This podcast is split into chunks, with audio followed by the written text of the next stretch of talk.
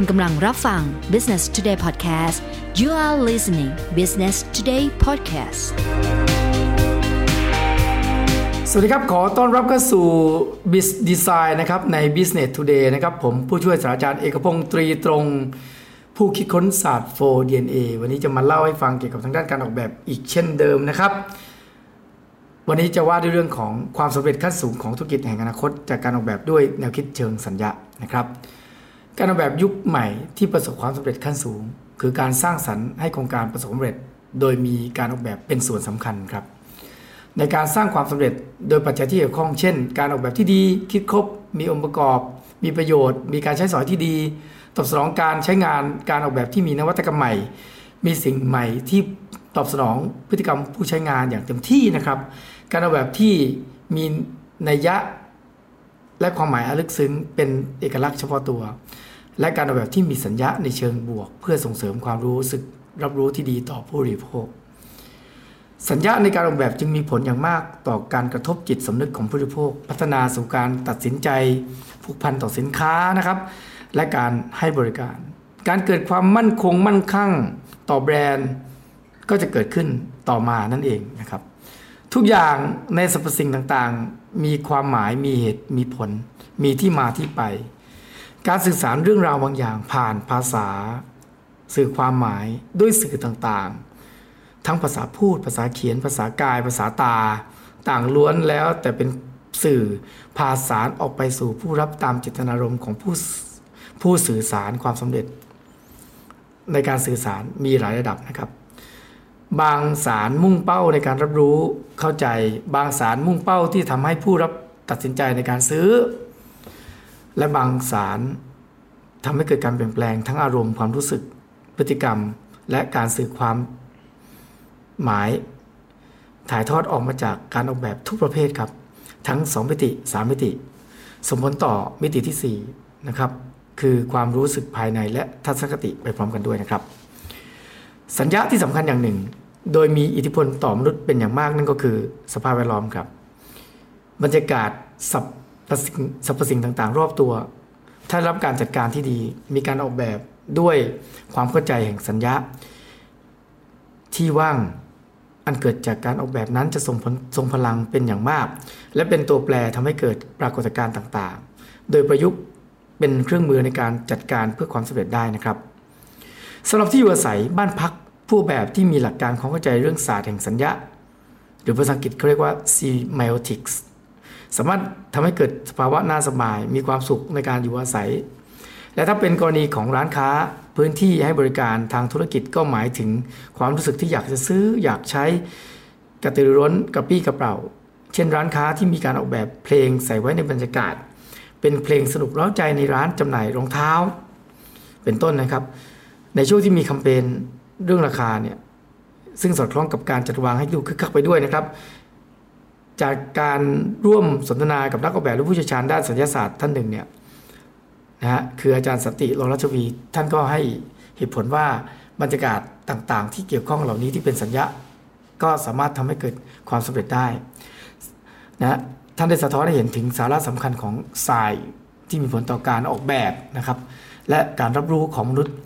ถ้าสามารถนำไปพัฒนาตอบ ยอดเป็นการออกแบบแขนงต่างๆ ก็ยิ่งส่งผลดีต่อผลงานมาก ยิ่งเมื่อเข้าใจวิธีสื่อและเครื่องมือในการสื่อสาร ผลงานอันทรงคุณค่าก็จะเกิดขึ้นมานั่นเองนะครับตลอดจนความสำเร็จในด้านสถาปัตยกรรมที่นำศาสตร์แห่งสัญญาไปใช้ก็สามารถสร้างผลบวก ในการรับรู้อันมีผลต่อความสำเร็จ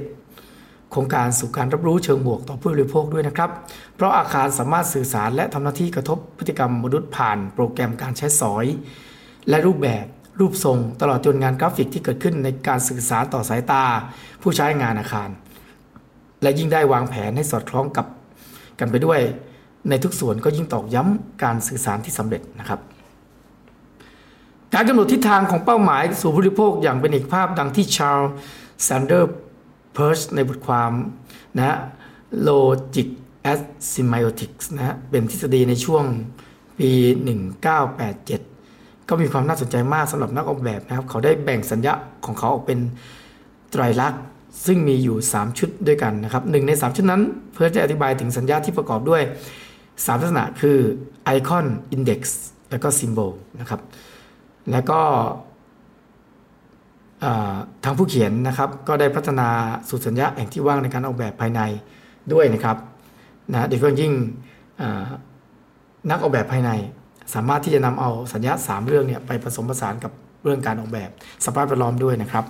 อันที่ 1 ไอคอน เป็นสัญญาที่มีความชัดเจนในตัวเอง ไม่ต้องผ่านสื่อหรือกำหนดความหมาย มีคุณลักษณะใกล้เคียงกับวัตถุมีที่มันสามารถอ้างอิงอยู่เกือบครบถ้วน ไอคอนโดยสามารถแบ่งออกเป็น 2 ระดับนะครับ ได้แก่ระดับแรกที่คงคุณลักษณะ ครบถ้วนมากที่สุดเรียกว่าไฮโปไอคอนได้แก่ภาพถ่าย ภาพยนตร์ นะและคอมพิวเตอร์กราฟิกเสมือนจริง และส่วนที่ลดทอนลงมาได้อีกก็คือลักษณะคล้ายคลึงก็คือไอคอน ได้แก่ภาพลายเส้นรูปกราฟิก หรือการ์ตูนเป็นต้นนะครับสำหรับการออกแบบภายในอาจหมายถึงการบ่งบอกตัวตนและการใช้งานของพื้นที่แบบตรงไปตรงมา เข้าถึงง่ายทันที เช่นการจัดโต๊ะอาหาร บอกลักษณะประเภทการจัดการจัดร้านในประเภทต่างๆ นั้นโดยทันที เช่นรู้เลยว่าเป็นร้านค้าปลีกรู้ได้เลยว่าบ้านนี้เป็นห้องอะไร ทำเพื่ออะไร แบบสื่อสารตรงไปตรงมา แบบไม่ต้องตีความ นี่ก็เป็นวิธีการหนึ่งของไอคอนนั่นเองนะครับ อันที่ 2 Index เป็นสัญญาที่คงคุณสมบัติที่เป็นจริงของวัตถุหรือสิ่งที่ต้องการสื่อนะครับ โดยส่วนหนึ่งอ้างอิงกับวัตถุหรือสิ่งที่เกิดขึ้นมาก่อน อธิบายง่ายๆก็คือว่า Index คือสัญญาที่สามารถยืนยันการมีอยู่ของบางสิ่งบางอย่างได้ครับ ไม่ว่าจะเป็นบางสิ่งนั้นจะขึ้นมีอยู่หรือไม่มีอยู่ หน้าที่แห่งนั้นก็ตามครับ ยกตัวอย่างเช่น คราบที่เกิดจากน้ำขึ้นน้ำลง รอยแผลจากการขีดข่วนรอยเท้าที่ย่ำไปย่ำมาบนพื้นในอดีต แล้วเราเห็นคราบนี้ก็สามารถอธิบายอะไรบางอย่างในอินเด็กซ์ได้ หรือรอยกระสุนปืน เป็นดัชนีที่บ่งชี้ถึงคน หรือการยิงปืนแม้เราจะมองไม่เห็นหรือได้ยินเสียงปืนในขณะนั้นที่เกิดเหตุก็จริงแต่ รูปสัญญาที่ปรากฏนั้นสามารถบอกให้เห็นข้อเท็จจริงว่าเกิดอะไรขึ้น นะคราบที่เกิดรอยปืนต่างๆ มันเกิดอะไรขึ้นในอดีต สามารถอธิบายได้ว่าเป้าหมายของคนยิงเป็นยังไงนะครับอาจหมายถึงผิวที่สะท้อนนะเทคนิคต่างๆนะเช่นสีเก่าสามารถย้อนนำลึกถึงการเวลาได้ หรือการออกแบบที่มีรูปเสมือนที่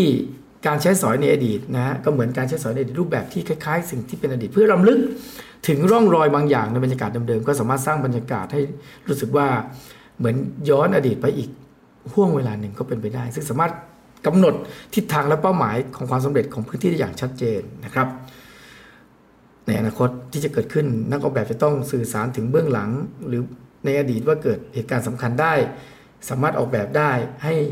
สามารถเล่าเรื่องในอดีตได้ อาจจะอยู่ในโครงการที่เป็นมิวเซียม พิพิธภัณฑ์ก็เป็นไปได้เหมือนกันนะครับ นี่ก็เป็นส่วนหนึ่งของเขาเรียกว่า Index นั่นเองนะครับ อันที่ 3เขาเรียกว่า Symbol ซิมโบลเป็นสัญญาที่สื่อถึงวัตถุผ่านนัยยะบางอย่าง เช่นนะรูปแบบการแทนความหมาย กิริยา สัญลักษณ์ในการแสดงออกเพื่อสื่อความหมายในเชิงการออกแบบอาคาร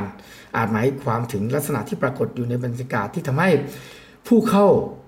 มาใช้งานเนี่ยมีพฤติกรรมตามที่ผู้ออกแบบตั้งใจเอาไว้ แต่อาจใช้รูปแบบการแทนค่า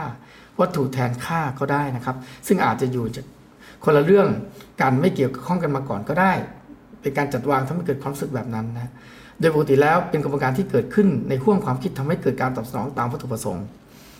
สัญลักษณ์ที่เกี่ยวข้องโดยตรงกับการตีความความลึกซึ้งขององค์ประกอบนี้ก่อให้เกิดความลึกซึ้งนะฮะให้ผู้ใช้งานมีความประทับใจ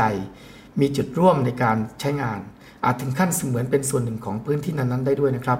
เช่นการออกแบบบ้านให้สะท้อนตัวตนของผู้อยู่ ผ่านสาระสารต่างๆ เช่น สี พื้นผิวที่ว่าง space วัตถุและสภาพแวดล้อมรอบตัว การมีส่วนร่วมของผู้ใช้เกี่ยวข้องกับผู้อยู่แบบลึกซึ้งแทงใจแทงใจเลยนะฮะนั่นหมายถึงการก่อเกิดความพักดี ความเชื่อมถือเชื่อมั่น ความสุขที่มีต่อสถานที่ สุดท้ายก็เกิดความประทับใจและกลับมาใช้ซ้ำก็เป็นความสำเร็จของการออกแบบที่นำเอาเรื่องซิมโบลหรือสัญลักษณ์เข้ามาใช้อย่างเนียบละเอียดอ่อนนั่นเองนะครับ ความสำเร็จขั้นสูงต่างๆที่เกิดขึ้นทั้ง 3 ระบบไม่ว่าจะเป็น ไอคอนอินเด็กซ์และซิมโบลก็สอดประสานกันทำให้เกิดความสำเร็จขั้นสูงในพื้นที่นั่นเอง ฉะนั้นพื้นที่ถ้ามีวิธีคิดแบบสัญญากระทบผู้บริโภคนะทั้งทางตรงและทางอ้อม ทั้งจิตใจทั้งกายภาพ ความสำเร็จก็จะเกิดขึ้นฉะนั้นการออกแบบที่ละเอียดมีสัญญาเหล่านี้ก็ทำให้ผู้ลงทุนลงทุนได้อย่างมีประสิทธิภาพสูงสุด และลดความเสี่ยงความล้มเหลวในอนาคตได้อย่างแน่นอนนะการประสานการออกแบบเหล่านี้ ถึงสำคัญสำหรับนักลงทุนรุ่นใหม่ ที่ต้องจำเป็นอย่างมาก ที่จะนำเขาเรียกว่าทฤษฎีทางด้านศิลปะ หรือแนวคิดแบบนี้ และที่สำคัญครับสัญญาแบบนี้ถ้าเรานำเอาพื้นที่ที่มีสัญญาลบอยู่ก็คือทุกอย่างเป็นลบ เราใส่สัญญาบวกเข้าไป ใส่ positive thinking เข้าไป ใส่รูปทรงที่ดูเป็นบวกเข้าไป ความล้มเหลวก็จะหายไปเกิดเป็นความสำเร็จนั่นเองนะครับและนี่ก็เป็นวิธีการหนึ่งสำหรับการออกแบบที่ลึกซึ้ง การออกแบบขั้นสูงที่จำเป็นอย่างมาก สำหรับนักธุรกิจรุ่นใหม่ดีไซเนอร์รุ่นใหม่ๆก็เหมือนกันไม่ใช่ออกแบบแบบตีความแบบง่าย ๆ จนเกินไป หรือใช้วิธีการออกแบบแบบผิวเผินจนเกินไป สิ่งที่ไม่ละเอียดและผิวเผินเหล่านั้น คือความล้มเหลว ความยากจนเกิดจากความหยาบและผิวเผิน ความร่ำรวยเกิดจากความเนียบละเอียด สื่อสารในทุกมิติ กระทบผู้บริโภค และทำให้ผู้บริโภคประทับใจ และนี่คือแนวคิดเชิงสัญญาในการออกแบบสภาพแวดล้อม โดยผู้ช่วยศาสตราจารย์เอกพงศ์ตรงนะครับใน BIS Design สำหรับสัปดาห์นี้ พบกันใหม่ในสัปดาห์หน้า เวลาเดียวกันนี้นะครับ สวัสดีครับ ขอบคุณสำหรับการติดตาม Business Today Podcast นะคะ แล้วกลับมาพบกันใหม่ในหัวข้อถัดไป สวัสดีค่ะ